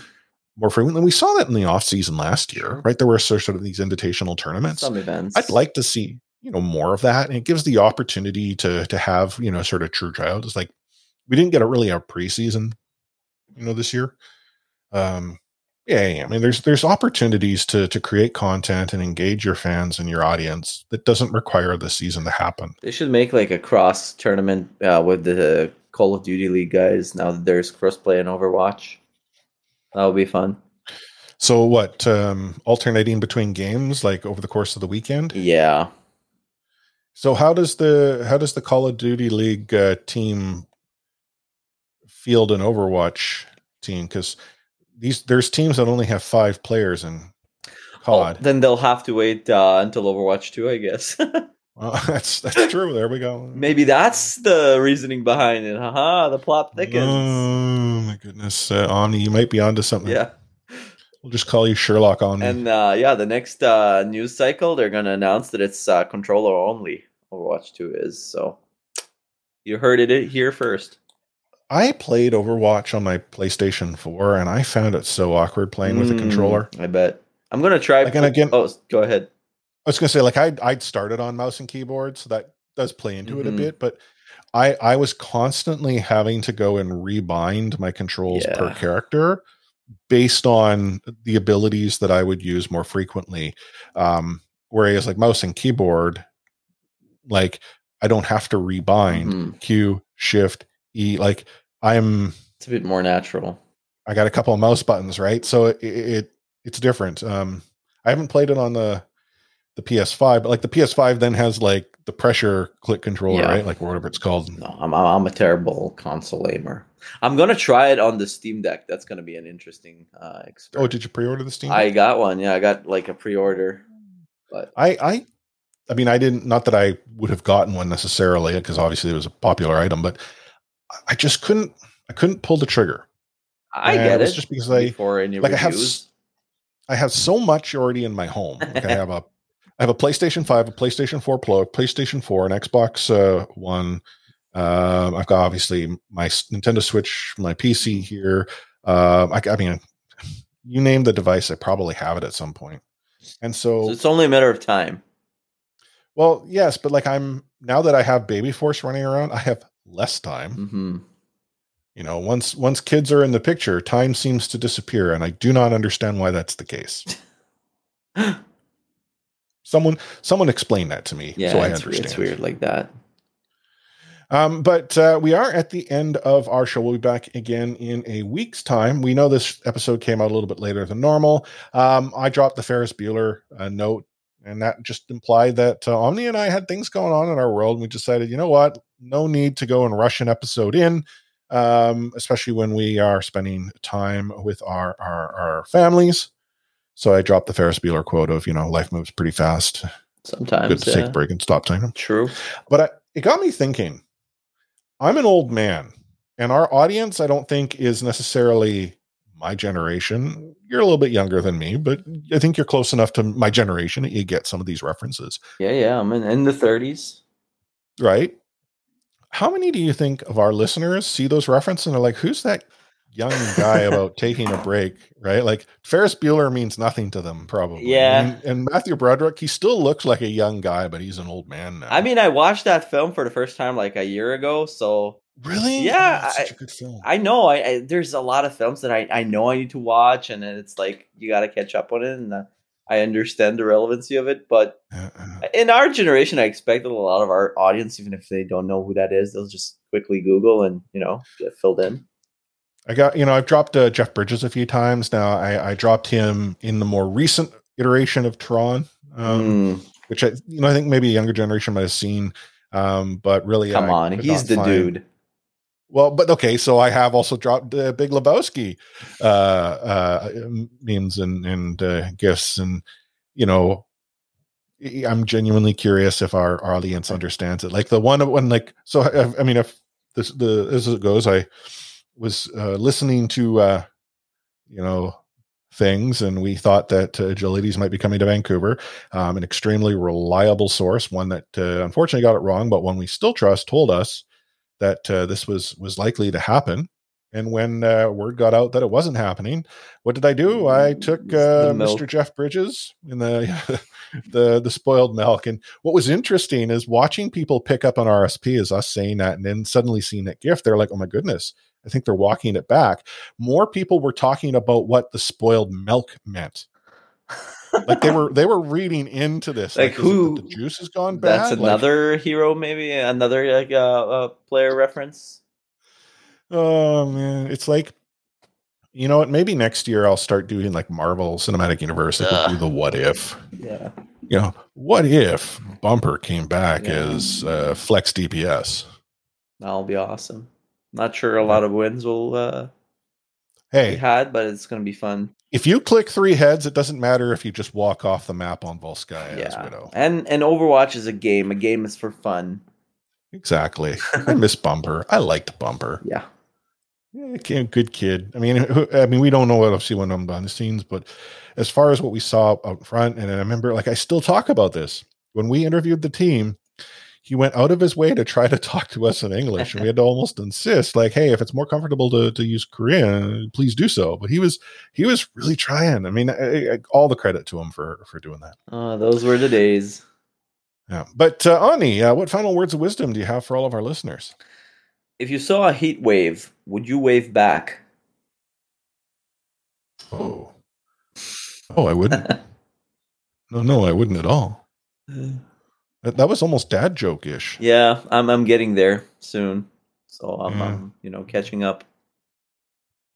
Well, um, see, it's kind of, um, you know, kind of similar to what I'm. I was going to do. I decided after last week, I'm like, I dropped the dad joke. I'm just going to start doing, you know, dad jokes. And um, I was going to ask you, Omni, um, you know that the uh, the official flower here in uh, in Vancouver is is a dogwood.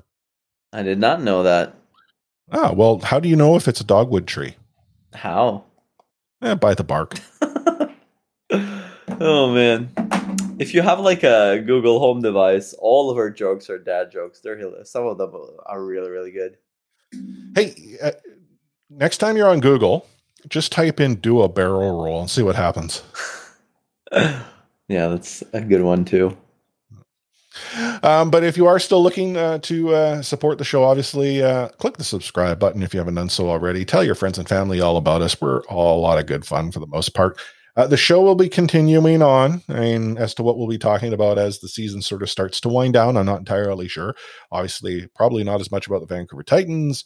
Uh, we still have the Toronto Defiant, though, to uh, cheer on. And hopefully, as the script has been written with this Toronto Defiant theme, CN Tower pirate skin bastions, you know, skin, um, uh, maybe the whole way. But, um, you can find us at readysetpwn.com. We're on social at readysetpwn. Discord dial slash readysetpwn. How all the conversation happens every day in Discord. I can't keep up. Our community talks a lot. True. It's good. Maybe Um, but uh, sometimes I just can't keep up. maybe we'll uh, watch films like Ferris Bueller and talk about them. Who knows? Oh, Who R- knows? RSP does movies or whatever. Why I mean, not? we, Why not? we talk about RSP does stuff, but we've never actually executed. Maybe this is the off season we do. Yep. Oh. But on behalf of Omni at OmniStrafe, myself, Chris at Light Force, I'm going to sign off this episode with those magical words. Catchphrase.